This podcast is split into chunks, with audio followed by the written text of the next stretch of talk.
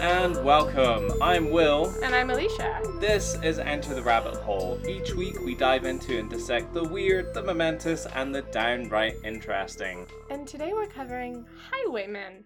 Yes, H is for Highwaymen. Leash, how you been? Pretty good. Um, I mean, it, it was a pretty easy episode compared to most of the other ones.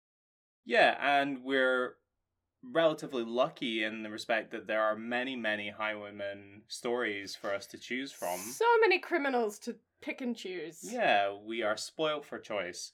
So we're going to be telling you about four of our top favorites today.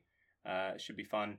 Before we get started, do you want to tell us what a highwayman is? I think it's a concept that people in the UK will be more familiar with. Yeah, so a highwayman is typically a person on horseback who robs people as they travel on roads. So it could be like on the King's Highway, it could be in the forest, any kind of like footpath.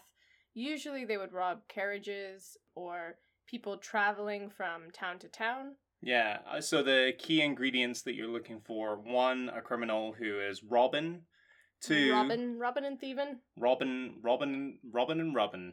No, Nope. Robin and thieving. Uh, so someone who's doing a robbery. Uh, they're doing it on. It doesn't necessarily need to be the road, but it's on some means of conveyance, and they're robbing people who are passing through. I mean it's not that much different from any other form of like larceny, except that it's basically a mugging. It's a mugging. Yeah, but it sounds more romantic than today we're covering M for muggers. Yeah. Yeah. True. Also, that's several episodes down the pipe when we really run out of ideas. And we should settle up top. Are we going to be calling them highway highwaymen or highwaymen? Uh, it's up to you, I guess. I'm going to call them highwaymen Okay. I just think it sounds good. Sure. Highwaymen. Yeah, hi, women. Oh Lord, uh, the highwaymen are coming. Hey, ladies, just me rolling up on my black stallion, like with my arm propped up in thin air, and being like, "Hey, ladies, your money or your life." This is the lesser known time. Southern highwaymen. Mm-hmm. Yeah.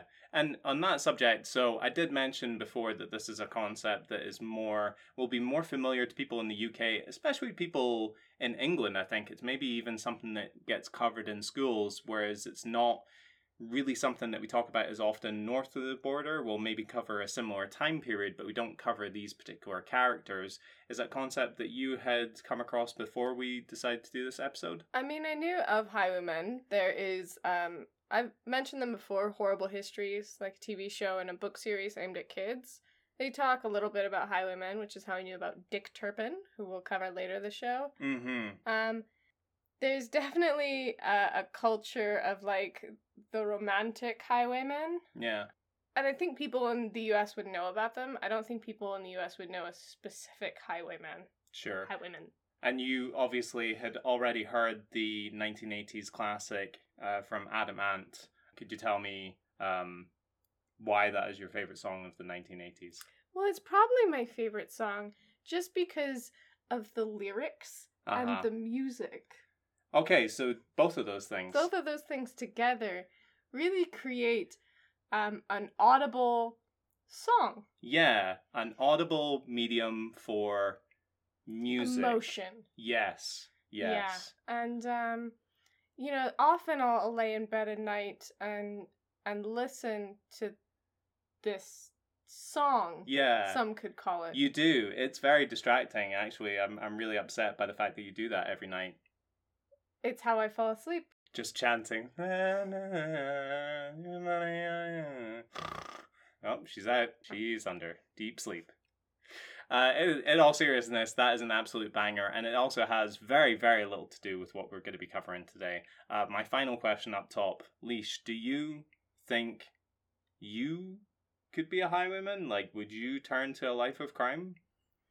A romantic a, rom- life of a crime? romanticized version of a highwayman, possibly. But let's be honest, like who who, who would get out of their carriage for me? Like, even on a horse, I'm not exactly an imposing figure. And I'd be like, stand and deliver! And they'd be like, is there a small child trying to rob us? hmm You would need a really big horse Yeah. wearing like horse lifts. and I I'd probably need like you know one of those cloaks and then you put um put something on your shoulders to like kind of like lift the hood up above your head. sure. Uh You're So- you're talking about like uh like power shoulders, like a shoulder suit from like again from the 1980s. We're going back there. yeah, but with like a broomstick through the top so that it looks like the hood is is like a foot higher. Oh, you want to do a two kids wearing a Mhm. trench coat type deal? Mhm. Ah, so you would need an accomplice. No, no, no. All I need is just to make it look like I'm bigger than I am. And I just won't let them, you know, it'll be terrifying because they can't see my face. Yeah. So it's a good tactic for for bears and for you robbing people as It well. It won't be great for me riding off, I'll be honest. Yeah, it's gonna look real weird with you like bouncing around on top of that horse, and then you're presumably like papier mache or cardboard and chicken wire torso just bouncing around on top of your on top of your body. there she goes. Is she okay? I'm okay. It's just leaning to way over the horse. God damn! Why did we let her rob us? She's clearly not not well. Uh, so before we get too involved in our fancy, uh, our our fans of flightsy, our Yep. flights of fancy. There you go. Yeah, that's how you say it. Quick call to action. So if you are listening, go ahead and follow the show and leave us a review, good, bad, or ugly. We'd love to hear from you. Although we prefer the good, if we're being honest. I mean, that is ideal. also, if you have any future ideas, ideas for future episodes, Yeah, future if you ideas, have ideas from the future, great. would love those. Absolutely. Yeah, man. How do Um, you make a hover car? I mean, those are available now. So, you know, not hover cars, something else. Yeah. Uh please share any ideas for future episodes with us. You can find us on etrhthepod at gmail.com or at etrhthepod on social media. Yeah, because for real, guys, we're we're really clutching at straws here. Uh, really, we've already scraped through the bottom of the barrel, Highwayman. and there's nothing underneath. Okay, so uh, we're gonna swap some stories, take it turn about, and should I start us off? Yeah. Wonderful. Okay, so I know that we associate uh, highwaymen with the 1600s in England, but I'm gonna skip over that rather obvious step, and I'm I'm gonna head uh, to France to tell you the story of Louis Dominique Garthausen. Wow, beautiful. Yeah, it was Are you sure great. you're not French? Uh, well, it started off French and then got kind of German, didn't it? Mhm. Um, yeah. So let me. As with all your accents. It's, it's gonna take us to some weird places.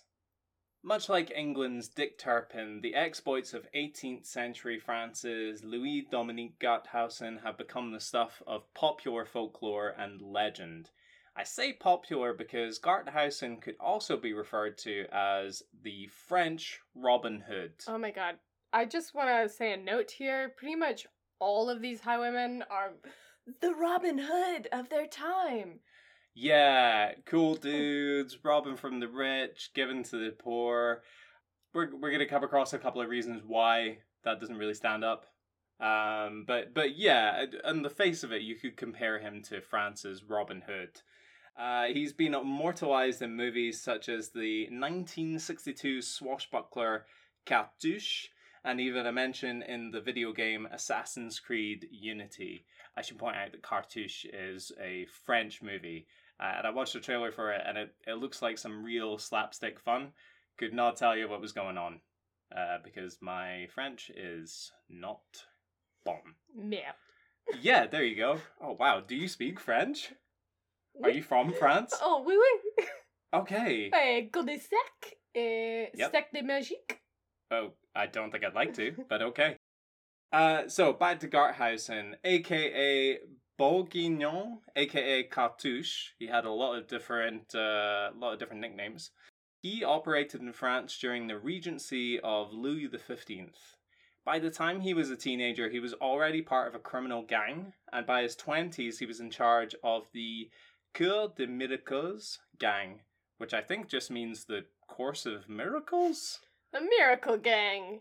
I know, but it could be one of those things like when a gang has not a very tough sounding name, but Mhm. they're actually like you really don't want to fuck with them. Like the Latin kings, when you think about it, should be like super like camp and like super Or they're like, just a bunch of uh, drag kings, you know, women who dress up as men. Yes, aha. But you again would not want to fuck with them. Your your body will end up buried in an undisclosed location. So he uh, he was in charge of the Cour des Miracles gang, and he operated on the Paris to Versailles route. So.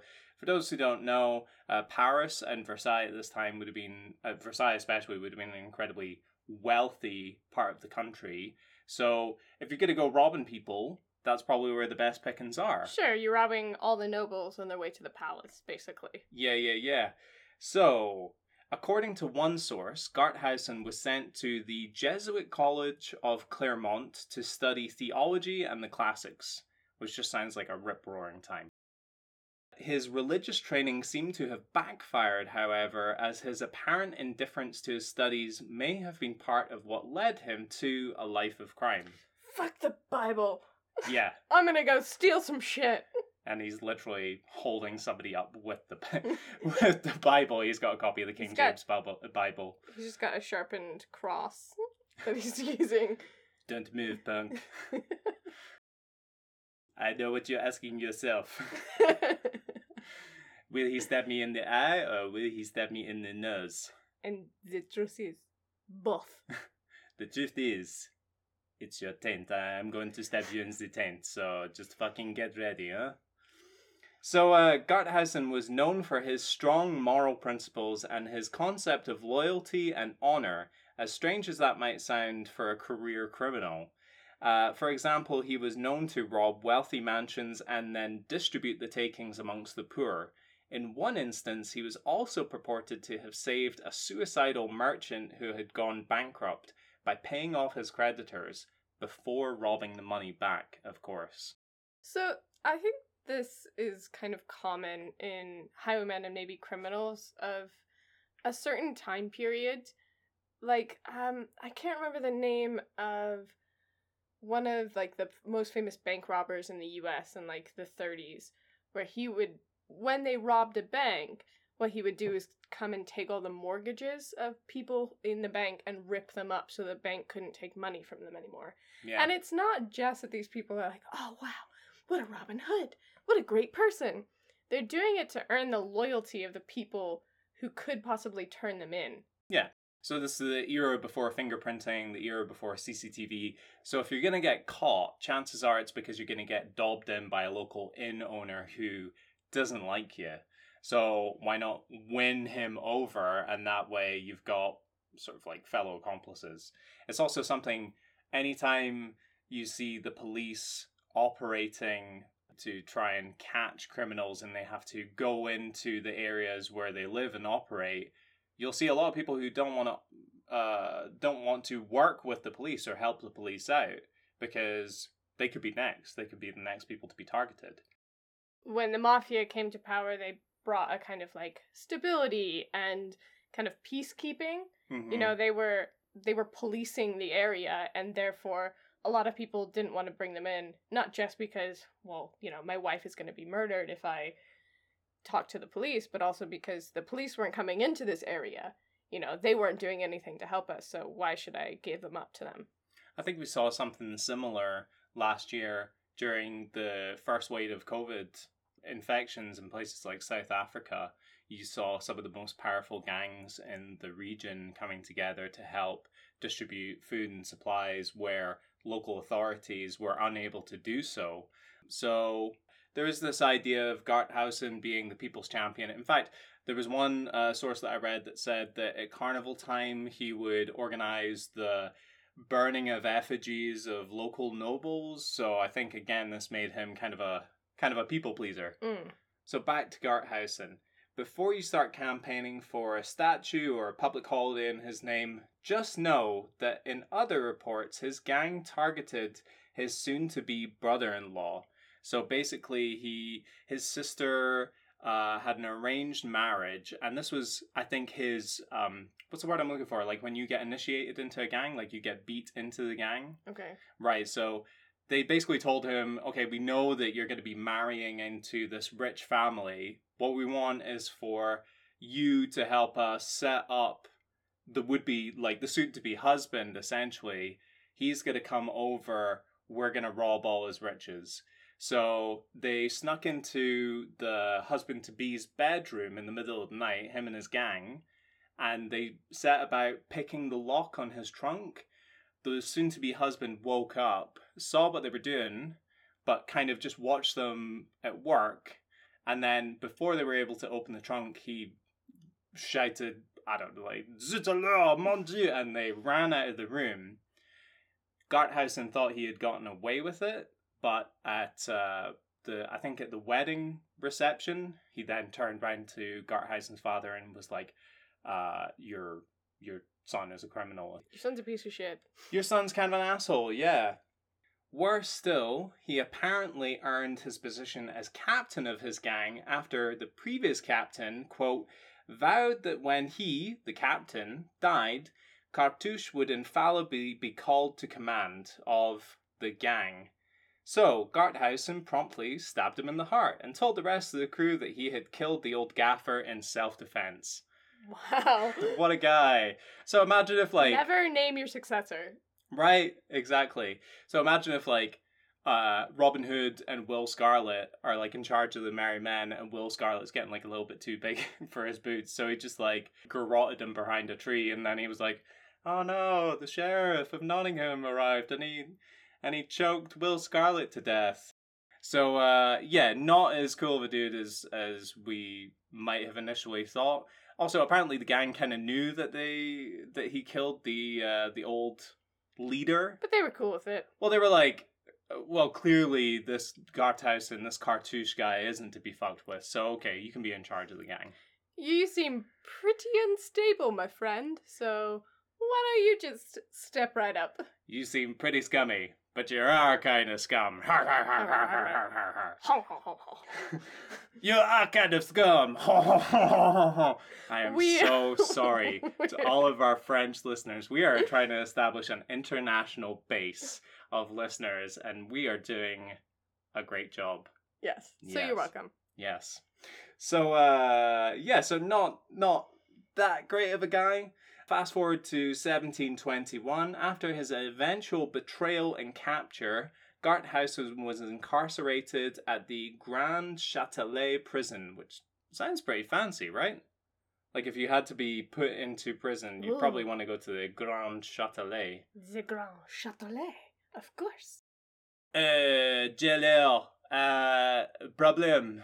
Uh, the light in uh, mon chandelier has gone out, so I can barely see uh, mon lobster thermidor. So, uh, can, uh, wh- what do you think? Uh, can we do something about this? Uh, chop chop? Uh, mais oui. Actually, you're uh, a little closer than you think because lobster used to be given to prisoners because they thought it was they thought it was kind of disgusting, like it was like a bug in the seas. I mean, they, they are sea bugs. yeah, so they used to give lobster to prisoners. You know, yeah, and but then like one prisoner was like making um basically like the butter equivalent of like toilet wine. He was Mm. making like toilet butter, and then he dipped his lobster in it, and he was like, "Ah, this fucking shit." I oh my god, what is, what is this heavenly delight? and as soon and as as he soon did as that, they saw a smile start to form on the prisoner's face, they ripped all of the lobster out of their hands the fucking lobster out of me. and then drowned them in toilet butter. porridge from now on for you, you buttery bastard. Uh, so despite being so he's he's shacked up at the uh, Grand uh, Châtelet prison. Uh, despite being placed in chains, he still managed to tunnel his way out of his cell. With what? Uh, so I, I'm not sure with what implement he used, but the he, he saw that some of the mortar around the bricks was a little bit loose. And what's really impressive, and one account I read was that he was um, shackled with one hand in front of his body, one hand behind his body.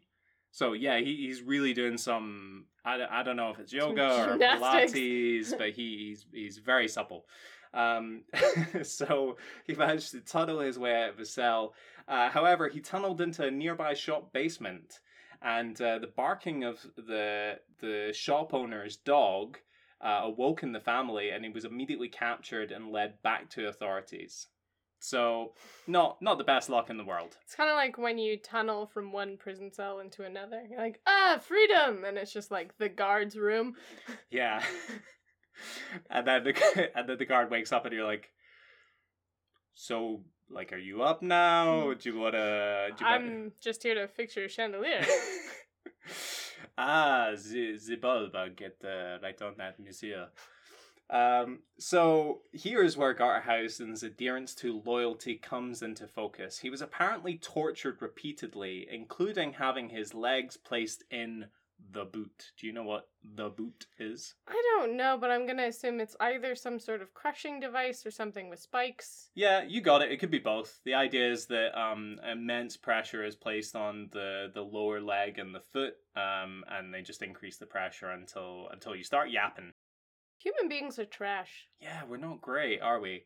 Uh, so he got the boot, by which I mean he he didn't lose his You job. got kicked right out of the prison. Yeah, they That's just what have. you get for trying to escape. and don't you come back? Wait a Hmm. minute. Uh, so uh, so yeah, they give him the boot in order to uh, give up the names of his accomplishments, but he uh, for the lobster, we really want to know how are you making the lobster so delicious. exactly.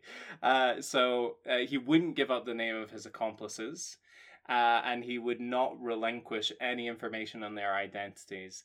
That was until November 17th, when he was finally led to the scaffold to be hanged. Perhaps he had been holding out hope for the members of his gang to spring him, but either way, when he was being led to the noose, he folded like a hot Mars bar and started pouring out names, a process that apparently lasted the rest of the night. Oh, you know he's dragging that out. Yeah. uh, and then there was um Tom.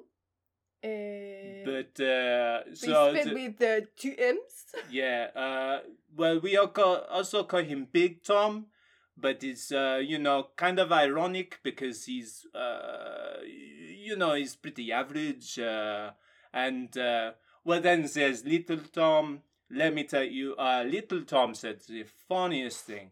Oh my god. Uh Oh, mon dieu. just write it down, it could be important. Go on.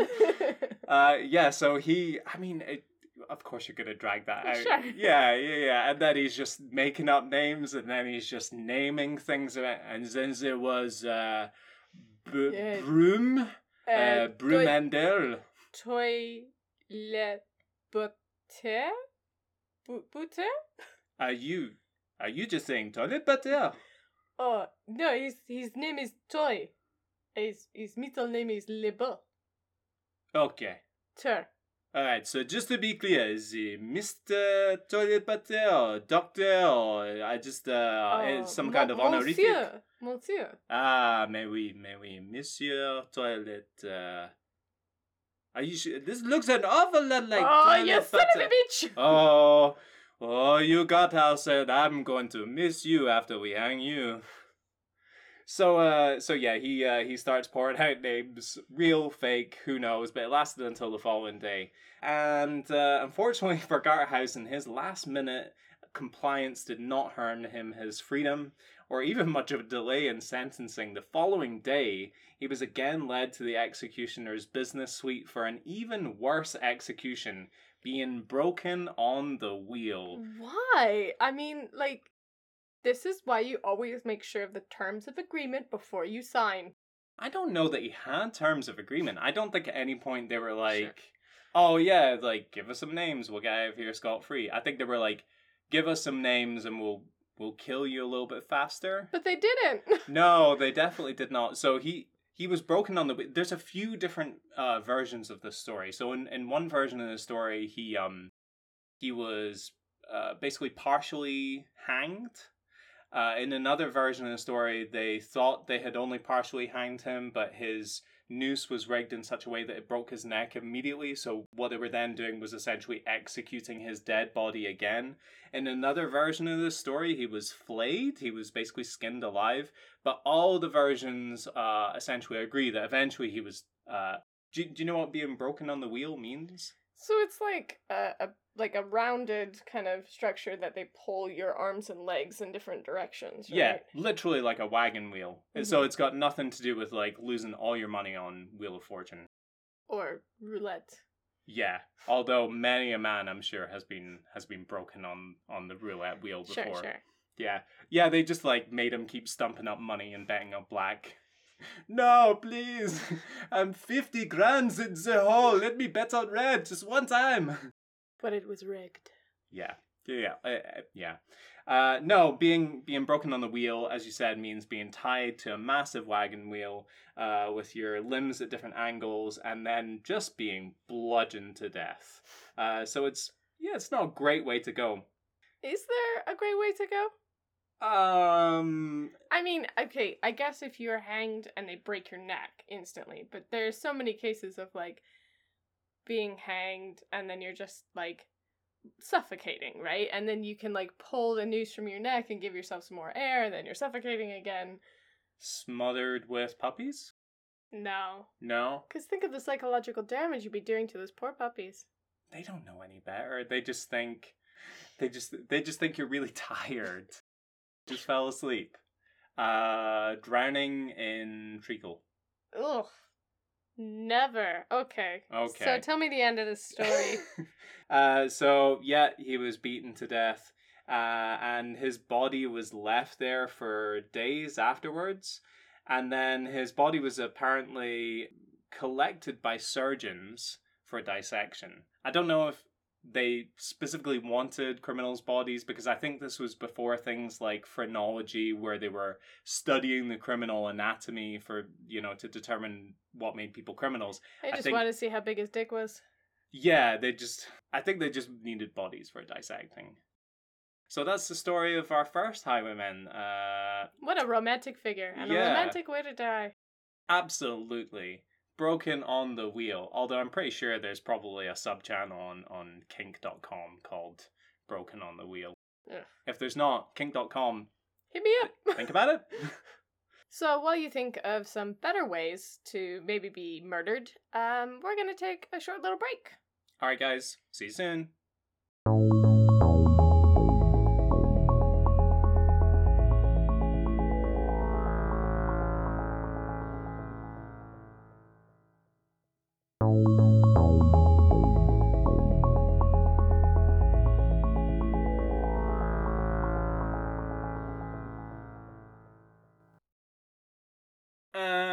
Welcome back. I hope you enjoyed the break and you were uh, able to peruse some of Kink.com's uh, back catalogue. Now that you've gotten that out of your system and you've got a nice clear head, uh, Alicia, why don't you tell us about our next highwayman?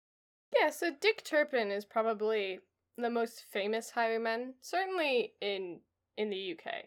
So most of his life has been embellished and romanticized. He never had a horse named Black Bess, and there wasn't a drop of a Robin Hood in him.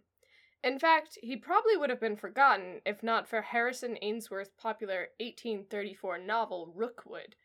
In it, he describes Turpin galloping north in the dark.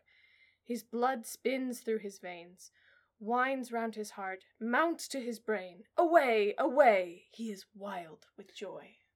His blood spins through his veins. Does he have one of those like devices that Dick Cheney has instead of a heart? Is that he? He's got like a centrifuge instead of like a like an internal organ system. Is that yeah, what's yeah, going on? that's what he's getting at. That's exactly what Ainsworth is trying Which to sounds say. very dizzying.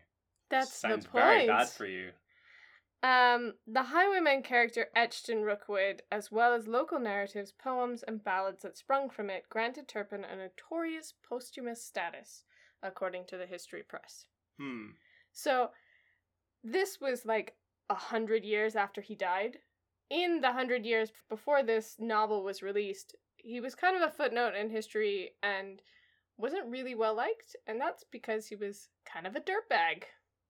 I you have missed some really low hanging fruit. Kind of a dick, I know. Oh my god, we should call you Dick Turpin. Like, huh, yeah, no, cause like I'm such a cool guy, so you would call me Dick, so like people know I'm such a cool guy. It's like, haha. Uh, I love hanging out with you, Dick. So Richard Turpin was born in the Essex village of, Hem- of Hempstead in September 1705. At the age of 16, he was apprenticed to a butcher in Whitechapel, the very same Whitechapel which would become infamous for Jack the Ripper in 1888. Ooh. After five years, he started his own butcher shop and married an innkeeper's daughter named Hester Palmer. Hey, that's your name. Yes, I am Hester. Yes. if your name was Hester, I don't think we'd be dating. Wow. I don't mean to sound like a snob, but I just Hester. Hester's like a big girl's name. Let's just Wow. no. no. You don't think? Also, she's like like you don't hear the name Hester and you're like, oh, she's a she's a handsome lass. That one with I a mean, with it a is winning certainly personality. an old-fashioned name, but if your name is Hester, please join me in telling Will to fuck off. Hester, I'm sorry.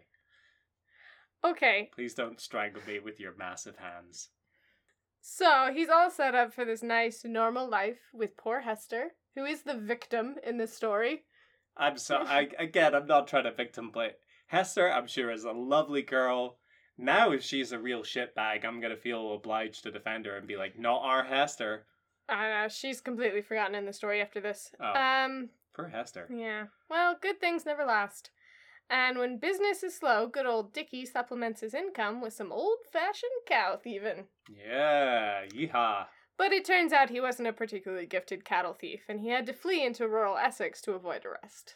What was giving it away? Was he like just draping tablecloths over them and putting like a little candle on top of them and being like, What cow? This is this is my table. I run a restaurant now in this field.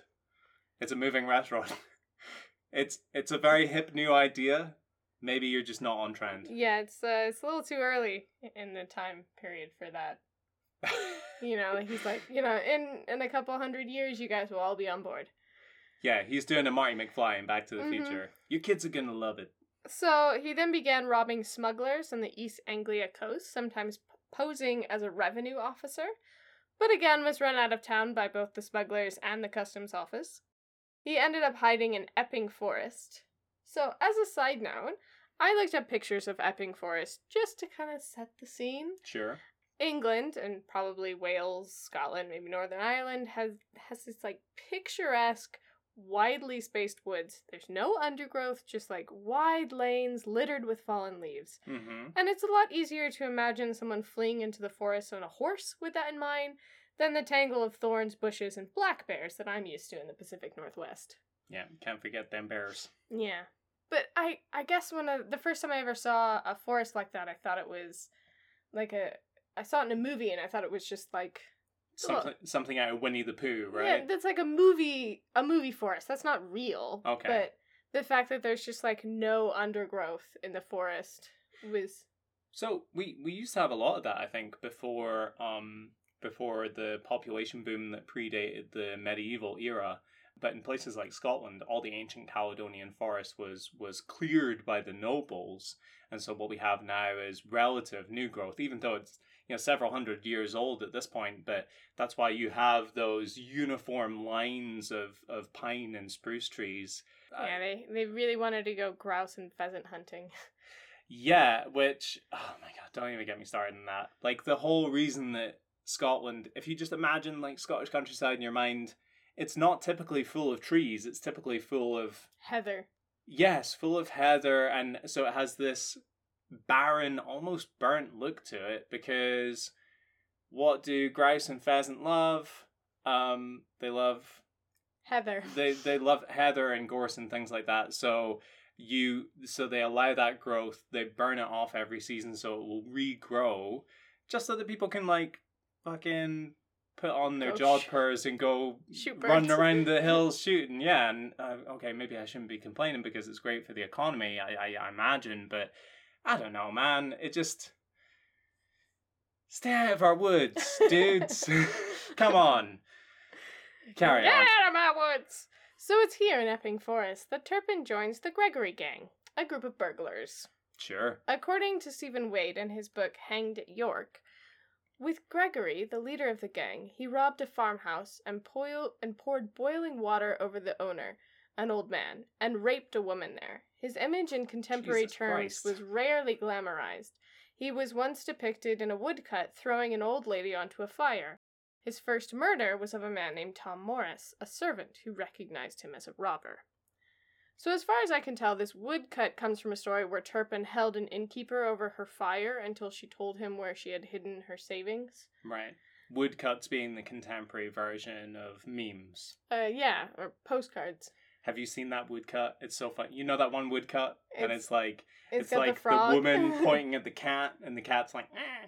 You know, that's my favorite woodcut. Yeah, it's good. Um, another example from the book Dick Turpin by James Sharpe. The gang had set their sights on Joseph Lawrence, a 70 year old farmer. When he refused to give up the location of his valuables, they like they took his breeches and pulled them down to his ankles to stop him from being able to run away. Turpin beat his bare buttocks until they were severely bruised, and the other gang members beat the old man about the head with their pistols. A kettle of water was emptied over his head, and he was sat bare buttocked on the fire in an effort to make him talk. After this, he was pulled round the house alternatively by his nose, the, his nose or his hair by Fielder, Rose, and Turpin. Meanwhile, upstairs, Gregory was raping a maidservant named Dorothy. I just want to backtrack a little bit to the old man and his bare buttocks. Mm-hmm. You know that he was going while that was going on. He was going through cycles of like, no, no, please don't. Ooh, a little bit to the left. Oh no, no, a little bit harder. Oh, please don't. Grab the riding crop.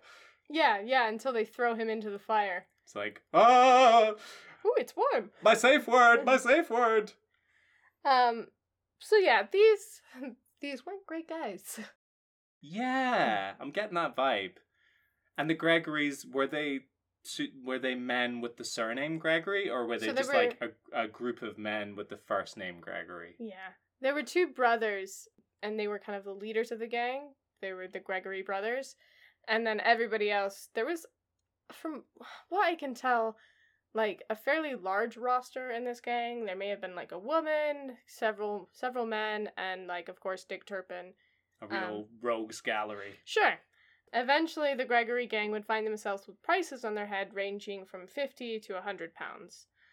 Best as I can tell, in today's money, that's equivalent to anywhere from 10,000 to 20,000 pounds. Damn. You definitely want to have the twenty thousand pounds. Sure, either way, head. it's it's no measly sum. Three members of the gang were caught and hanged, but not Slippery Turpin. He had dreams. Dreams of being a star. Well, at least robbing. He had dreams of robbing. Rob, robbing a star. Yeah. Even the name Turp. There's something about the name Turpin. Maybe it's because it sounds like turpentine, but Yeah. he he sounds like a very slippery character. Sure. Um, he gets away with uh, for for a while. In the summer of 1735, Turpin began working with Thomas Rowden, one of the last free men from the Gregory gang, and they began robbing people in the Barnes Common area. But Rowden was imprisoned for passing counterfeit coins under an alias and was soon discovered to be a member of the Gregory gang and thus sent away to Virginia. Like Virginia, the USA, Virginia. Yeah, as in the colonies. So he was sentenced to be hanged, and then the judge showed clemency and instead sent him to the colonies. Was this because I know uh, people joke about a lot how Australia was founded by criminals because the practice at the time was if you did something wrong, you get sent to Australia. Were they doing the same thing with the US? Yeah. Uh, a lot of criminals were sent to the US to like start over or or work. I don't know if they worked as indentured servants or or if they were just like sent over there as in like, well, your punishment is you get to live a new life, but it's it's going to be in Virginia. Mm-hmm. But that could be all right if you like tobacco farming. Yeah, I mean, I think it it could be fine, but if what you're used to is like a built up city like London and you don't have any practical skills like farming. The weather here is too enjoyable. I don't like how warm it is on my skin. I want to go back. It's not damp enough. My lungs are clearing and I don't like it. Yeah, but think of the winters in Virginia as opposed to the winters in London. Yeah, that's true. I guess if you're not. I like snow. I know you aren't a fan of the cold, but I. I I'm not a fan of the cold, as in I'm not a fan when my house is cold. Okay. I I mean I grew up in pl- I grew up in a place where sometimes we get like five feet of snow, I mean, that's pretty cool. I grew up in a place where if you get like a couple of inches of snow, the kids are, like run in to like dig out their sleds and they're like trying to make snowmen out of like just the the dirty crap that's left at the side of the road. We used to um hitch our sleds to the back of a snowmobile, Yeah. and then uh, my dad would drive us up and down the street on a snowmobile. I mean, that sounds like the kind of thing that that parents would throw a shit fit about nowadays. Like Yeah, your dad sure. would end up getting sued by one of the other parents, but that that just sounds like fun parenting. I mean, it was great back in the day. Yeah, back in the day. Anyway, speaking of back in the day, Way back in the day. So after Rowden is sent away to Virginia, uh, Dick Turpin joined up with another highwayman in 1737. So there's a gap here where Turpin kind of tries to lie low for a while. He hides for a bit. He kind of like stops being a highwayman. He's probably still robbing and thieving, let's be honest. But he you kind got a taste for it now. yeah. He he kind of wanders a bit and then in like 2 years later he kind of shows back up again. Sure. Okay. You try and live that that straight edge life, Mm. you know, working that nine to five, punching that clock, wearing that tie. Can't do it, man. Can't keep me down. That cravat. So, Dick Turpin joined up with another highwayman, Tom King, sometimes called the Gentleman Highwayman, due to his liking of expensive clothes and horses. Also, his real name his real name was Matthew. Yeah, I don't Tom, know. short for Matthew. You never friends with the Tom in school, but his his real name's Matthew. Yeah, all the time. Yeah. Um, It's like when somebody's called Bob, but it's short for Mesopotep. right? So, some of the reports I found said that Dick tried to rob Tom King, thinking that he was like uh, a wealthy man coming down the road, and so he says like, "Stand and deliver," and Tom King is like, "What? A dog eat a dog?" As in, you know, we're both highwaymen. Let's game recognized up. game. yeah. Yeah. That must have been really fun when it was like I'm here on business. I I also am in business. Are you doing business? Right now. I might be doing business. On the count of three, let's say what kind of business we're doing. One, two, three. Male escort. Uh, hi, highwayman. Uh, uh, high, highwayman. Yeah, same a thing. highwayman. Same thing. Um, so the pair they they kind of rob for a while, and then they end up stealing this horse named White Stockings, named of course for its big old white stockings, like the markings on their legs. I thought you just had a kink. Yeah. Um, he just loves he likes white tennis shoes and long white stockings. Mm. So they steal this horse, which I think is it's either like a prize horse or like a race horse or something like that. Sure.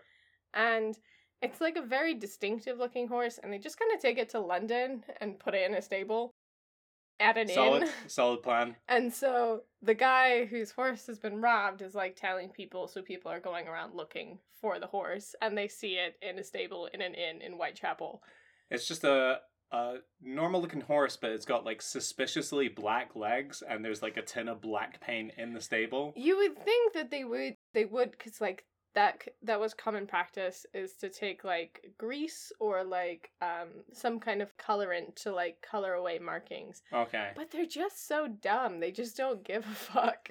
No, this is our horse. Black black stockings. Black, black stockings. as you can see from its black stockings. It's no, no, don't touch ir- them. He doesn't like Ironic that. name it is. Yeah. you know, like irony, like uh like an iron. Like horseshoes. Yeah. They're irony. So it was pretty easily found, and a fight erupts wherein King cries out to cries out, Dick, shoot them or we are taken by God. And Dick takes out his pistol and fires two shots into Tom King. Accidentally. Quote unquote. Oh no, Um, bang. Oh no, Tom, I'm so sorry. Oh, I missed. Bang. Oh, Tom, I'm such a clumsy fool. Uh, and then King says, Dick, you have killed me. And then Dick Turpin runs away, or he rides his horse away, and it turns out Tom King lives for another week, in which case he calls Turpin a coward. I'm going to tell you two reasons why that didn't happen, right? Number one, why would you that's that's like writing exposition rule number 1. Show don't tell. If you are like bleeding profusely from your bullet holes, you're not going to be like, "Dick, you killed me" because it's apparent. Number 2, somebody just shot you two times, so you're not going to be like, "Oh, dude, you killed me." You're going to be like, "Motherfucker." Alas, for I am shot. Dick, come closer. Uh, you, You son fucking of a bitch. dickhead. Fucking kill you. Um, yeah, so King eventually dies of his wounds, and I guess there's like a couple sources of later Dick Turpin's like, I was my best friend and I killed him. Turpin returned to Epping Forest, where he had a hiding place in a cave. It had, in some reports, a bed, some wine, some new shirts, so just like all the essentials. Yeah, obviously. Bed, wine, bed wine, shirts, But he, wine shirts, But- shirt wine. Would you let me finish? Wine colored shirts. yes. Um so he he obviously had heat on him, so he has to vacate this cave. And as he's kind of leaving, there's a man named Tom Morris who we mentioned earlier. Tom Morris is a servant of one of the keepers of the forest. hmm So just to clarify, his name is short for Gregory. ah yes, obviously, yeah. Yeah. Um I'm Gregory, but my friends call me Tom. Yeah, uh, yeah, yeah, yeah, of course, yeah, yeah, yeah. And I'm Gregory, but my friends call me Thomas. Greg. Thomas Greg. I fucked it up. We're the Gregory boys. Hey! Um, So Tom, so Tom, Morris. is a- who was actually called Tom. yeah, his real name is probably Tom. Mm-hmm. So he's a servant to one of the keepers of the forest who's like, stop people from poaching in the forest, you know, Mhm. all that kind of stuff. And he kind of. Poor Tom, because he's like, he sees Dick Turpin and he's like, I know who you are. Like, I'm gonna arrest you. And Dick Turpin's like, oh, oh, I'm so sorry. Like, I think you have me mistaken by someone else. And he's just kind of like biding time and then he grabs a pistol and kills Tom. Yeah, he is the dude in the movie. You'd be like, don't fucking. You're the first one to get killed in a horror movie, Tom. If that is your Don't real name. Let him talk. Yeah, this Dick Turpin sounds like a real Loki motherfucker, but not uh, as charming as as Loki. Yeah. Yeah, he's a real piece of shit. So he then does some more robbing bef- before it comes like, you know, too hot. And he's gotta he's gotta scram. God, this robbery's so hot. He's just Mm. dressed head head to toe in leather. Uh, you know, he's got like a like a bull whip on his hip, and and it's like I'm always covered in sweat. ah, But thankfully, the new shit. Do, do you want a do over? yeah, yeah, yeah. Take it from the top. Thank you. Five, Uh, six, seven. Covered in sweat. All this leather making me so hot. Thank God for this new talcum powder. Mm. Nailed it. Yeah. Okay, so he eventually finds himself in the Yorkshire village of Bro. Bro? Brow? Are you asking if I want to go to the gym and lift? hey, bro. uh, How do you? How are we spelling that? Okay, B R O U G H. I mean, uh, I stand corrected. I, I- thank you very much. That can only be like broch. So the West Yorkshire village of Bro. yeah, bruh, where he sets himself up as John Palmer. I'm John Palmer, bro. Bruh. A horse and cattle dealer, bruh. Yeah, he's a horse and cattle dealer. My name is John Palmer, and I'm selling these protein shakes. They will get you super ripped. It's just cow's milk. I've it's horse milk from my surreptitiously designated horse. Black stockings. Don't touch his legs. Don't touch those legs. So, according to the history press, one day in October 1738, as he and some friends were returning from a shooting trip a little worse for drink, Turpin impulsively shot one of his landlord's gamecocks. Hey. Nope, letting it, letting it go. Just carry on. And when told by a companion that he had done a foolish thing, drunkenly replied, Wait until I have recharged my piece and I will shoot you too. But what a comedy of errors that could be. he shot me cock. What? The landlord's cock! me cock. Look, I'll show you me cock. Oh, that's a bird. Oh, that's still bad. I just need a second to calm down, though. Let me just process this information. Okay. Everyone knows that you can't go on a shooting trip without a little booze. Yeah, sure. Guns, alcohol, Healthy mix. natural bedfellows. So he's arrested and makes his fatal mistake. He writes to his brother in law in the hopes that his brother in law will find some character witnesses for him. Hmm, okay. Yeah, because we, we all know Turpin's like left a bunch of friends in his wake. But you know he is one of those assholes. He sounds like such a narcissist. He'd be like, but I'm Dick Turpin. Everybody loves me. Like that guy I shot in the cock. Or that other guy I shot two times and then he told me he I had killed him. Best friends. Some of my best friends. Some of my best friends I didn't even try to murder them. Okay, uh, so he writes to his brother in law in the hopes of finding character witnesses. But in a twist of fate, Turpin's former schoolmaster, James Smith, saw the letter and recognized the handwriting to be that of Turpin's. Ah shit. You know he wasn't any good at school either. Yeah. You know he was he was that one kid the schoolmaster was like, I can't I can't wait to see you like at Tesco packing my bags. But how distinctive must his writing have been? Like, okay, sure, it's a small village that he grew up in. Everybody knows everybody, but does everybody really remember? Does your schoolmaster remember your handwriting from 30 years ago? My name is Dick Turpin. The the I in Dick is it's a little heart instead of a dot. No, I've put I've put a little pistol on the top of the dot. No reason. I just like pistols. Don't read too much into that. And the R is also shaped like a pistol. No, they are unrelated. And the N is me fucking somebody.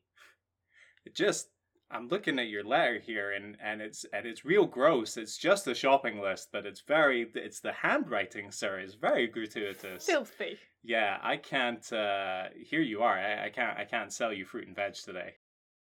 Okay, so in York, uh, in the April of 1739, the pockmarked former butcher donned a new frock and pair of pumps, which would have been low heels at the Okay, time. Okay, sorry, sorry. Give me that again. What's he uh what's he wearing? So he's no longer wearing the hot leather. He's got a new frock coat Got it. and a pair of pumps. Sounds sexy as all get yeah, out. I just imagine him doing one of those like one leg straight, one leg like pumped up, arched back. Oh yeah. Okay, so he's wearing his best blouse and his fuck me heels. Mm-hmm. Yeah. And he paid five professional mourners three pounds and ten shillings to follow him in his cart to the gallows. That's how to do it. Yeah, I mean he ain't got any other friends, so And then he comes in like Logan Paul like his last boxing match with like his hype crew behind him. sure. I'll pay you a couple of shillings extra to shout, Woo boy, go, yeah, go. So uh, he was led to the gallows, nicknamed the three-legged mare. So, I mean, there's been so many dicks and cocks in this story. Is he. No, he's not nicknamed the three-legged mare. The gallows itself is because it's like three. Uh, it's instead of like four, like Yeah? Pro- prongs? yeah, four. Um, Christ. Legs? Yeah. Yeah. Uh, it just has three. Stabilizers. Yes. You're you're on that. oh, you're still on those kiddies gallows. Mm-hmm. Your your gallows has stabilizers. I'm on the big boy gallows. I can hang myself all by myself. Ooh. Um, Yeah. Well, spoiler alert, he does. Uh, he's Oh. led to the gallows, and he turns to say a few words to the hangman, and then threw himself off the ladder and died immediately. Fuck you. Fuck you. Fuck all of you. Bye. Crack. Yeah, so that's the story of Dick Turpin. He then, of course, becomes famous uh, a hundred years later and is turned into this like really romantic figure who rides back Black Bess from York to London or London to York Yeah. and like to the like to the extent that his loyal horse like dies of exhaustion. Sure. But they've got the rail strikes on and stuff, so it's difficult. You can't even. Do you know how much it is for a rail ticket from uh, York to London And I'll nowadays? be damned if I'm taking a bus. Yeah, forget business class. Forget getting one of those quiet coaches. No, you're gonna have to take your horse and then exhaust it to death. Yeah, ride it to death. Yeah. And then paint its legs. No matter how many go faster stripes you paint on those legs, there's just I mean, you know, That's because you should have painted them on the body. Yeah. Everybody knows that. You don't Lead- paint the go fast me stripes on the wheels. yeah. Lead poisoning uh, does nothing to make a horse go faster. It just makes it kind of woozy actually. but it sure feels great in its last moments. it sure does. It sure does. It's like the um what is it like the 1904 Olympics where the guy's on like rat poison as he's running the marathon. Oh, oh yeah. Maybe we'll cover that Yeah. in a future episode. Stay tuned. yeah, M M is for marathon, like the world's worst marathon. All right, so would this be a good time for a break? I think so. Yeah, let's take a let's take a good old break.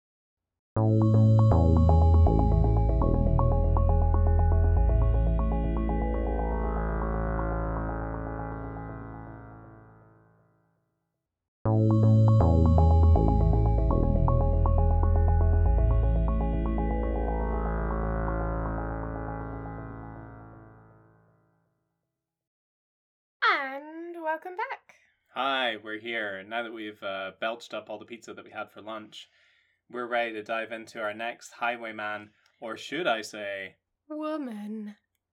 yeah, yeah, because this this one's This one's a lady. It's a, it's a lady. Uh, all right, so uh, let me tell you the story of Lady Catherine Ferrers, aka the Wicked Lady. We're not exactly sure where this moniker comes from. It's not that she was just a, a real bad lady. We think that it might have been given to her hundreds of years after her death. Uh, but regardless, Lady Catherine Ferrers, sometimes known as the Wicked, uh, Wicked Lady, was a highway woman who robbed travellers in No Man's Land, Common, Hertfordshire in the mid 1600s. But how is she robbing people? Because there's no men there. Uh, ha ha Ah. ha. It is spelt No Man's Land Common. I'm not exactly sure where that name comes from, but she sure found someone to rob.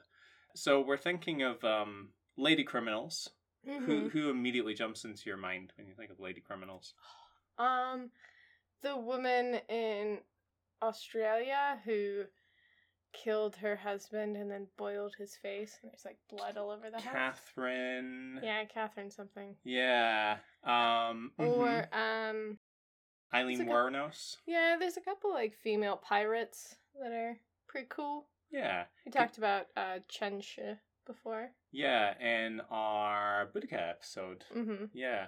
So I think some of the intrigue that surrounds the story of Catherine Ferrers is because of her gender. And basically, if she were a guy, I don't think she would have got the notoriety that that she that she has gotten off the back of the story. Sure. I mean, any female criminal, I think people are like, "Oh, really?" Yeah. Um, because people just don't see women that way. But Mhm. especially in the time period that she lived in, which is 1600s, Yeah. like there's no way that you would have seen like a delicate woman as like a highwayman. Yeah, yeah, yeah, of course. So the legend, or perhaps myth, of the Wicked Lady has it all money, romance, and bloodshed. Ah, I like it. Hmm. Send it to print. Perhaps most titillating of all, it has a lady criminal clutches at pearls. I, I actually wrote clutches at pearls. Catherine. You're a disgrace. I know. Catherine was born in 1634 in Bayford, Hertfordshire, into less than ideal circumstances. Her family were royalists who had supported and experienced the favour of both Henry VIII and Edward VI, and as a result had been gifted a sizable estate. Okay, so she comes from money, but this time period is not great to be a royalist. Yes, that's true. Uh, and we'll we'll cover why in, in a short moment. So, uh, Catherine's father had passed away before her birth, I think just a couple of weeks before she was born, and her brother died at a young age, so she was declared sole inheritor of their lands. Her widowed mother married a man named Simon Fanshawe, before herself passing away in 1642. The family moved to Oxford to support the war effort for Charles I, while her stepfather joined in the fighting and was eventually captured in battle. Now, for those who don't know, the English Civil War, or sometimes uh, the Thirty Year War as it was called, did not end well for the, the royalists and their supporters. The king eventually came back to the throne, but in the interim, the Charlie too. yeah Charles II. But in the intervening years, it was very bad to be supporting the the royal cause. Sure. Cromwell. Yeah, I actually don't know a lot about this period of time. I know a little bit about the aftermath because the the rise of Cromwell and the effect that it had on the royal family is what read, led to the first and eventually the second Jacobite uprisings, which changed Scottish history. So we cover a little bit about that in school. Had you heard anything about this before? So I did AP uh, European history Okay. in, in high school, and my teacher was English. And we covered Cromwell, and basically, Cromwell is like a very religious figure. He's kind of like puritanical, and this is like what the the Roundheads and the what's it called?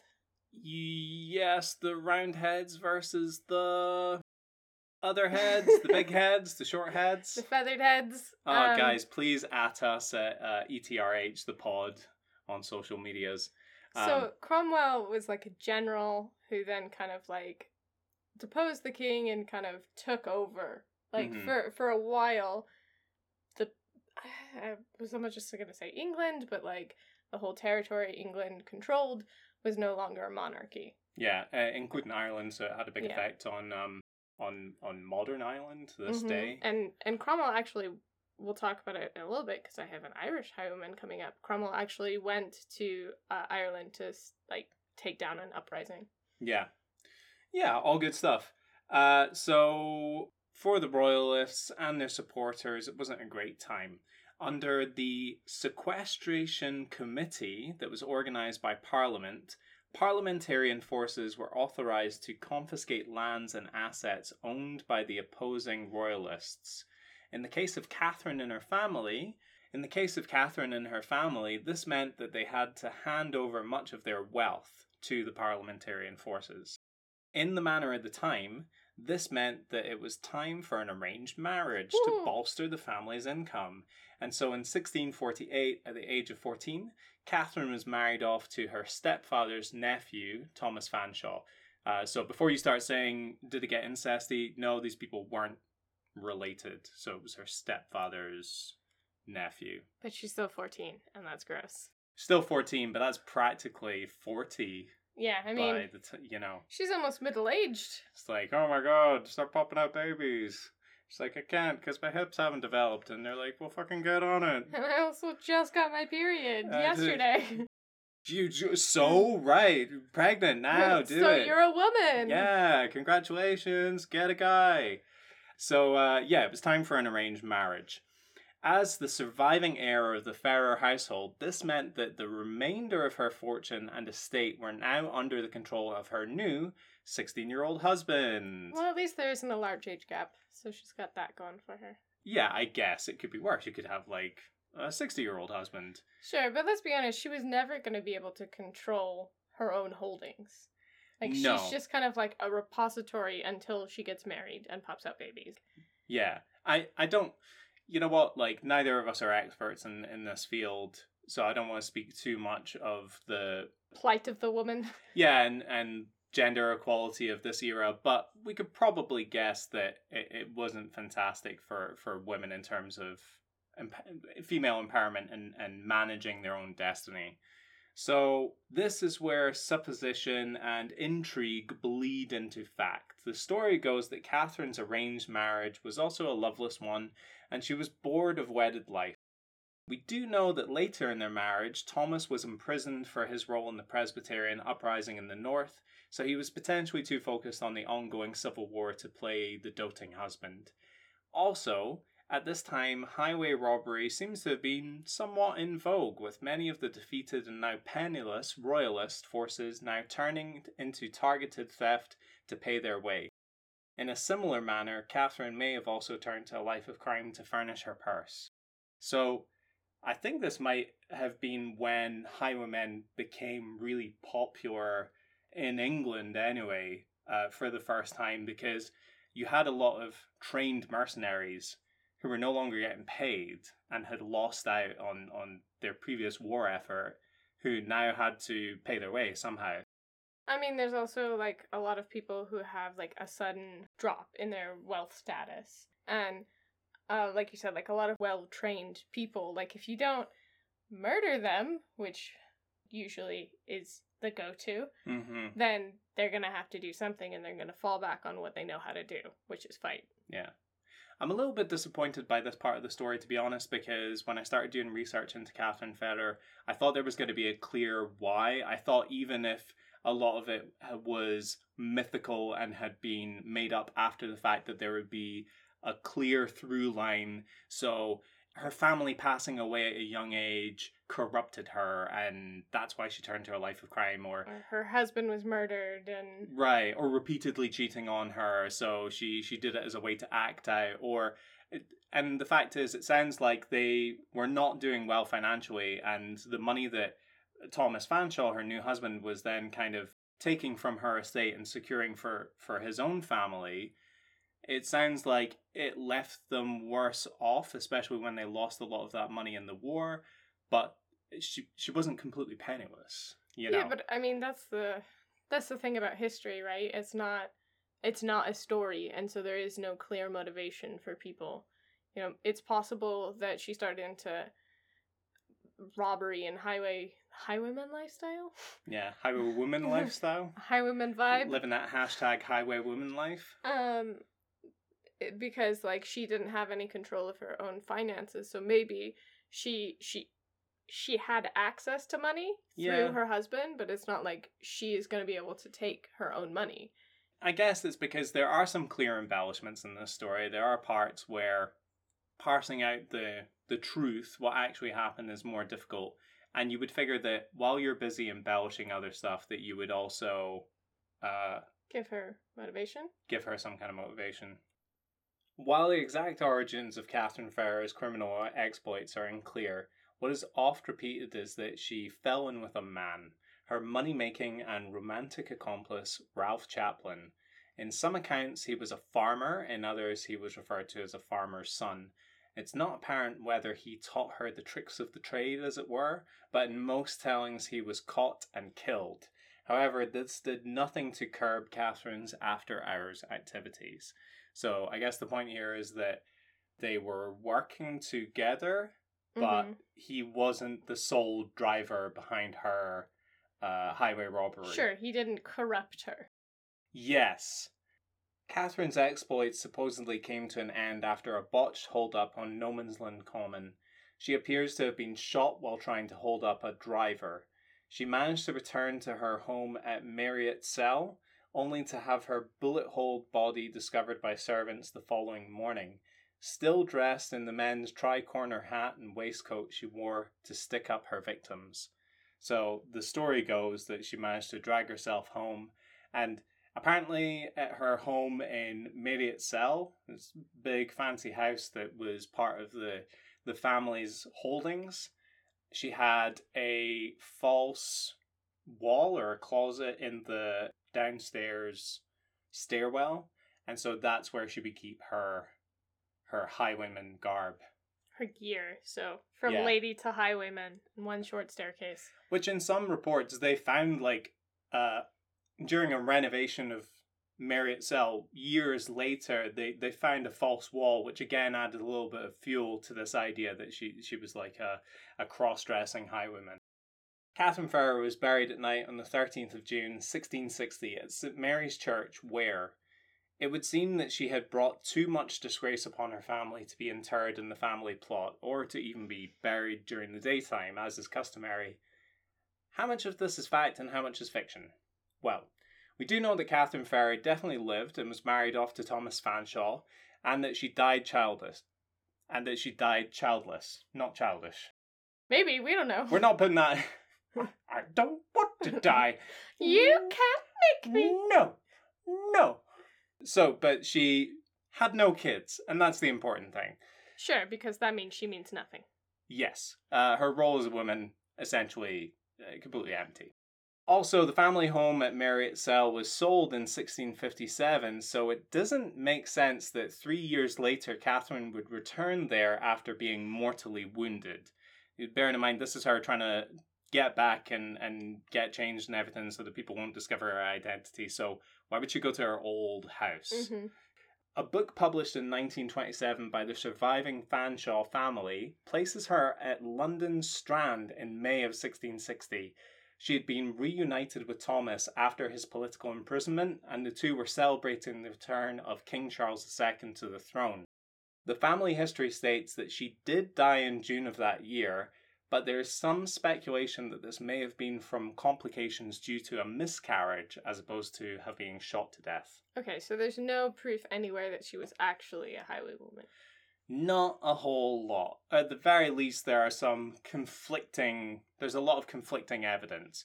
And again, as in the case of Dick Turpin, a lot of this has been reimagined years after the fact. So, for example, there, there's a there's a nursery rhyme that came about about the location of her hidden treasure, where she kept all of her ill-gotten gains, which seems to have come about years and years after her death. So, I guess it's just what happens when you die. Like uh, people can take certain Liberties? yeah liberties with your story. Either way, the story of Catherine Farrer lives on. She was immortalized in not one, but two movies, one that came out in 1945 and a remake in 1983. They are called The Wicked Lady, the latter of which stars Faye Dunaway as Catherine Farrer, uh, if you're interested in checking them out. I haven't seen them, so I, I uh, you know, could be good, could be bad, don't know.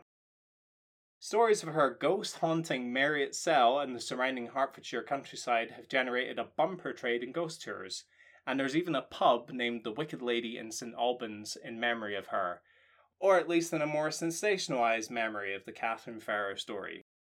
So, what do you think of that? Yeah, I mean, was she real? Was she not? Does it matter? I mean, she she was real. Sure. I mean, I guess as a highwaywoman, was that persona of her real? It takes us all the way back to our Boudica episode where we I mean we couldn't even say for certain that Boudica was real, but her the revisitation of her story over hundreds and hundreds of years and and being morphed over time, that's important to some people. Yeah, do you think the Ca- Catherine Farrer story is important to some people? Certainly the ghost tours.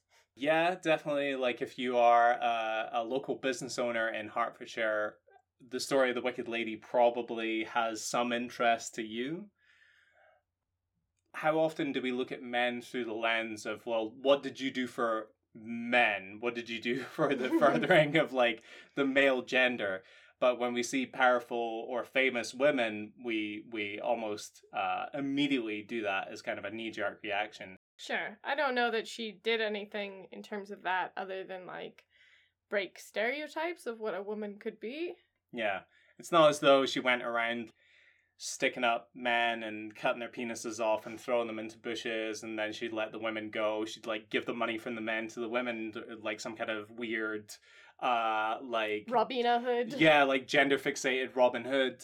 Uh, So I, I don't know. I really don't know. But it's a fun story all the same and I'm sure the the ghost stories generated by this tale are, are fun to hear as well. So Sure, and it's not like there weren't female criminals all throughout time, you Yeah. know. Just because there there aren't as many or they're not as often immortalized, it doesn't mean women can't be pieces of scum. Oh no no no! You definitely can be a piece of scum. Yeah, you could be anything you want to be. You could be a piece of scum. You could be a piece of trash. You could be a, a I don't know, like a soiled nappy. Whatever you want. Sky's the limit. Wow, nobody's ever ever told me that before. No one's ever told me I could be a soiled nappy. Wow, Oh, my dreams are coming true. they sure are.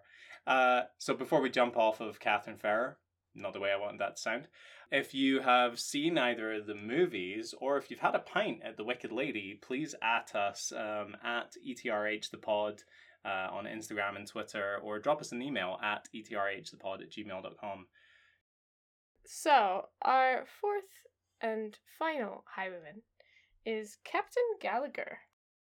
So, uh, I believe his name is Roger Gallagher. No idea when he was born, probably the late seven, 1700s.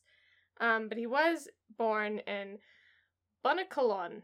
That's how I'm saying it, and I won't I won't take any notes. Thank you very much. Peek behind the curtain. Uh, Alicia actually watched some videos before this episode started recording to practice the pronunciation of the place, and no word of a lie, that's actually I think you articulated it more than the guy who was saying it as "Bon- "Welcome to Bonniconlon," and then just And then just kind of mash all the sounds together inside But I think mouth. that's how you like.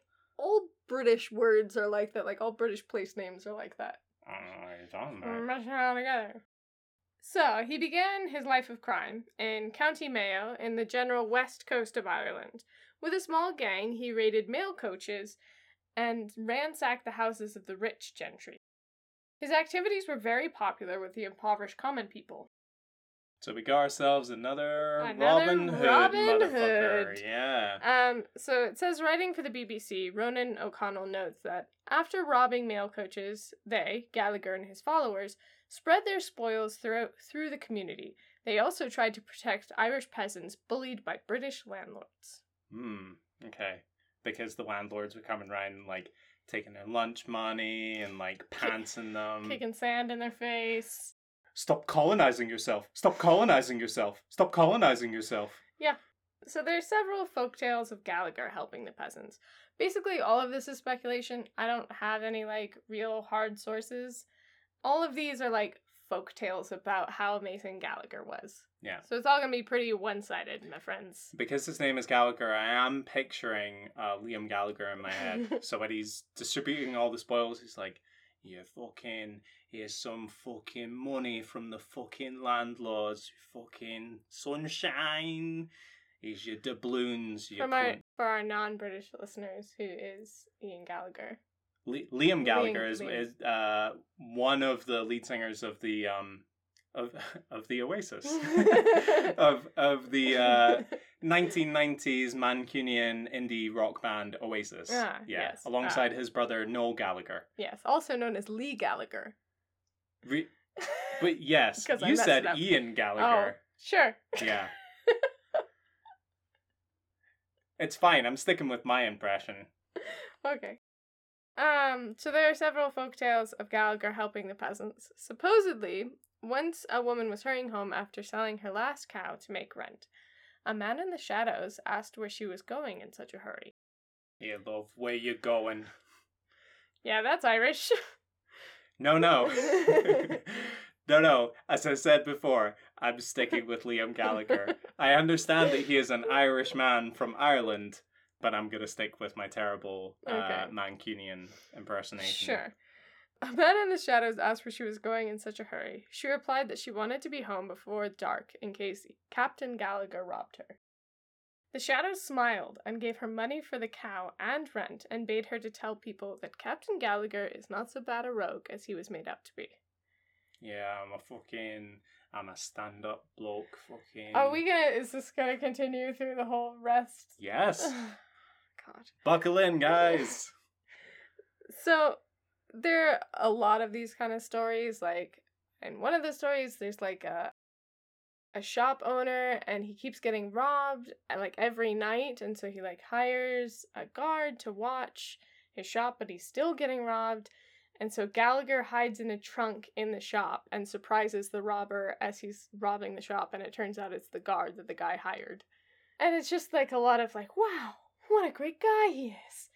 the his hiding place sounds kind of dumb and then you remember that like when batman does this kind of shit you never see where he goes after he goes off screen when commissioner gordon turns around and he's like what the fuck And he's You- just booking it across the rooftops. yeah yeah yeah or he's just like crammed inside of a cupboard like please go please go please go So, as we mentioned before, uh, it's important to note that at this period in history, the Irish had been occupied by the English for 600 years.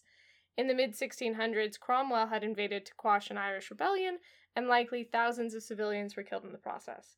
Irish landowners were dispossessed, and their land was given to wealthy Brits. yes and uh some scottish people as well Yes, we know. I'm not. I didn't. I'm not bragging about it. And we got some too, guys. Did you know that? Oh, They I thought to you were us. saying- Yeah. I thought you were saying that we were also. No, we're also kind of culpable, and there's a a very tangled history there, which I am not an expert on, but I'm enough of an expert to know it's a little bit of a touchy subject. So Captain Gallagher was famous for his raids on these British landlords, and at one point he reportedly made a landlord in Killasser. Killasser. Kill, kill. I'm sure it's, it's pronounced like Killasser, but just go with Kill Asser. That's how it's spelled. Yeah, a landlord in Kill Asser. So he made a landlord eat half a dozen eviction notices for tenant farmers before escaping with the landowner's valuables. Oh yeah. Eat it. Yeah. Don't even chew, just swallow it like a snake. You're a fucking you're a fucking duck. Eat him like a fucking duck. Quack quack, motherfucker. Can't see the face that I'm making, but it's not good. Yeah, just not enjoying this, guys. But in the end, these are all stories, and we don't actually know that he was this Robin Hood figure. It could be that he did give money to the poor Irish around him, but his motivations might have stemmed from the fact that peasants are a lot li- less likely to turn you in when they're culpable. Yeah. Also, paper I think was real thick back then. You know, it was like proper parchment, so it's really hard. Had a lot of calories in it. Yeah, yeah, yeah. Probably a lot of fiber, though. I imagine that landlord had some good pooping after that. I think he was probably pretty blocked up, if I'm being honest. For 20 years, Gallagher evaded the Brits, but eventually he came down with an illness. A neighbor tipped off the British, and in some reports, they even, like, kind of poisoned him and tied him up. And 200 men were sent to arrest him. He tried to stave off execution by claiming that he'd buried the treasures he'd stolen in the Barnalyra forest? Barnalyra. Bernal- Bernalur.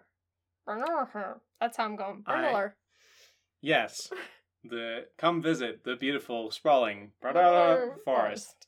It, What's the name of that? Oh, it's like uh, the sound of a trumpet when he's wearing. It's like Bradala forest. uh, it's spelled Barnalyra. It's just outside the county of. Yeah. Uh, Turn turn turn left at. so if he told them that he had this buried treasure, and if they'd let him go, he'd lead them to the money. But the Brits weren't buying it, and they hanged him. The soldiers were said to have combed the forest for days afterwards, but never saw a sign of the buried treasure. So it could still be out there as we What speak. we're saying is go to Bernamer Forest, and uh, you'll be rich.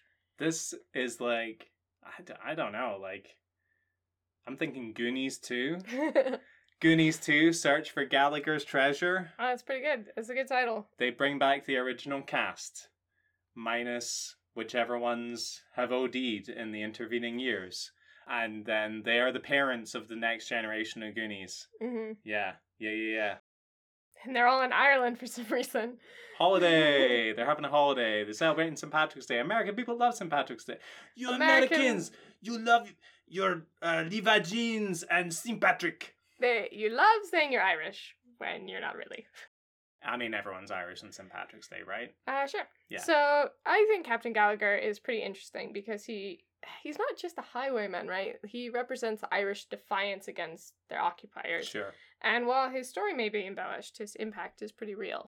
So there's a good, um, I think it's a BBC article written by um, this Irish writer who spends most of his time, I think he lives in Australia, but he's talking about how his mother used to tell him stories about Gallagher and to try and kind of connect him more to his homeland. hmm And I've, I've linked it in the description. I think it's a pretty interesting read.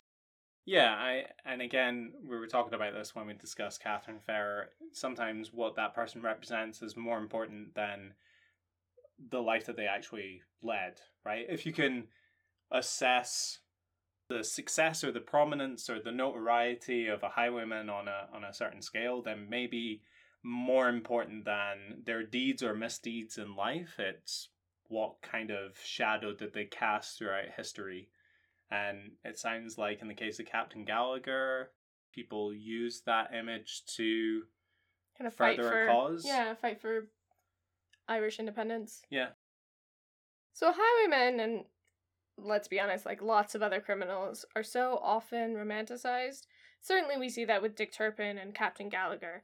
This juxtaposition of the gentleman and the criminal is so titillating. Mm. A highly masculine figure that eschews authority but still does no harm. Of course, we know this isn't the case. Many of these highwaymen and women were murderers, thieves, and rapists, and yet distance to the reality of that life gives us the ability to erase the undesirable and instead focus on the romantic. I would 100% agree. Yeah. Should we do some weird facts? Sure. Um, okay, so my weird fact actually came up when I was researching another highwayman that that we should cover in a future episode, definitely, but we we just didn't have time for today. So this guy's name is Sam Poo, also known as Cranky Sam. Uh, listeners at home, I can hear you chuckling. Uh, Sam Poo was actually a Chinese laborer in Australia who turned into a highwayman. Only I was a little bit confused by the terminology here because he was described as Australia's only Chinese bushranger. So it appears as though there's like a different highwayman culture in Australia where maybe because there are fewer highways in, in colonial era Australia, but they uh, they didn't refer to them as, as highwaymen, they referred to them as bushrangers. Yeah, which is also how I would have referred to myself when I was at uni. Hey, nice to meet you. I'm a real bushranger. Pew pew. no, I'm not interested. Thank Yeah. you very much. That's why not a lot of ladies would let me go ranger in, in their bush. wow. Yeah. Okay. Um, so mine kind of links back to the romanticization of highwaymen, and I just wanted to give you not so much a fact as it is a short summary of the romance book centered around highwaymen. Oh boy. I'm gonna give you a little list here. Okay. A highwayman's mail order bride. What? Lady Yep. Is she is she get like Amazoned in like a mail coach? Lady Lou the Highwayman, a Mm. Regency era romance. The Duchess and the Highwayman. Secrets of the Highwayman. The Highwayman's Bite, where in fact the Highwayman is a vampire. Obviously. Ta talk about blending genres. Yeah. um, at the Highwayman's Pleasure, the Highwayman's Lady, betraying the Highwayman, the Highwayman and the Lady, colon, they're in love but can't reveal who they are. Oh, I like it. So it's like Mr. and Mrs. Smith. Yeah, Yeah. and that's in the full title. And and finally, just the Highwayman. But the tagline is Is she safe in the hands of the most dangerous man alive? Yes? No. Yes. Read Maybe. find out. Oh. Turn to page 65. I think if we we don't have a Patreon, if we if we ever set up a Patreon, we should have a run at taking some of those book titles and then writing what we think the synopsis Mm. is Mhm. of those stories. Um, wh- which one's your favorite there? I I think I just really like I like um the length of the the highwayman and the lady or whatever colon they don't know who each other are. It's just such a long title. And it's I- all yeah. capitals. Every letter is capital. You're, Um. you're trying to make your elevator pitch to your publisher also the name of your book. Um No, no, but they, but they, but also they don't know. Are you still typing this? You don't have to type this part. Wait, stop typing that. Don't type that. um That's the entire front cover. the highwayman's bite as well is just uh, such a such a blending of genres. It's it's really the first of its kind. But also, he's a robot. I, for me, number one has got to be uh, the the highwayman and his mail order bride. Maybe she comes in like a mail coach.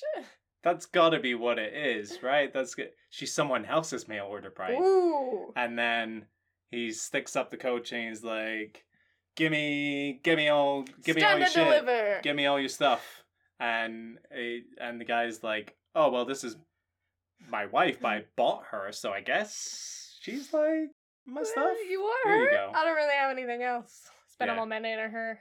and you think that she's gonna be like really hot and sultry and intelligent and fiery and maybe there's like this kind of back and forth for her and i women but she's just the worst like, so where are we going I've been in a package for so long. Is this your horse? You I don't I don't like it. It's not very big. I don't like horses. Why are the legs black? Why are the legs sticky? Oh my god, there's paint all over my dress. Uh, can we stop at Starbucks? So, just a short sample of uh, our new podcast.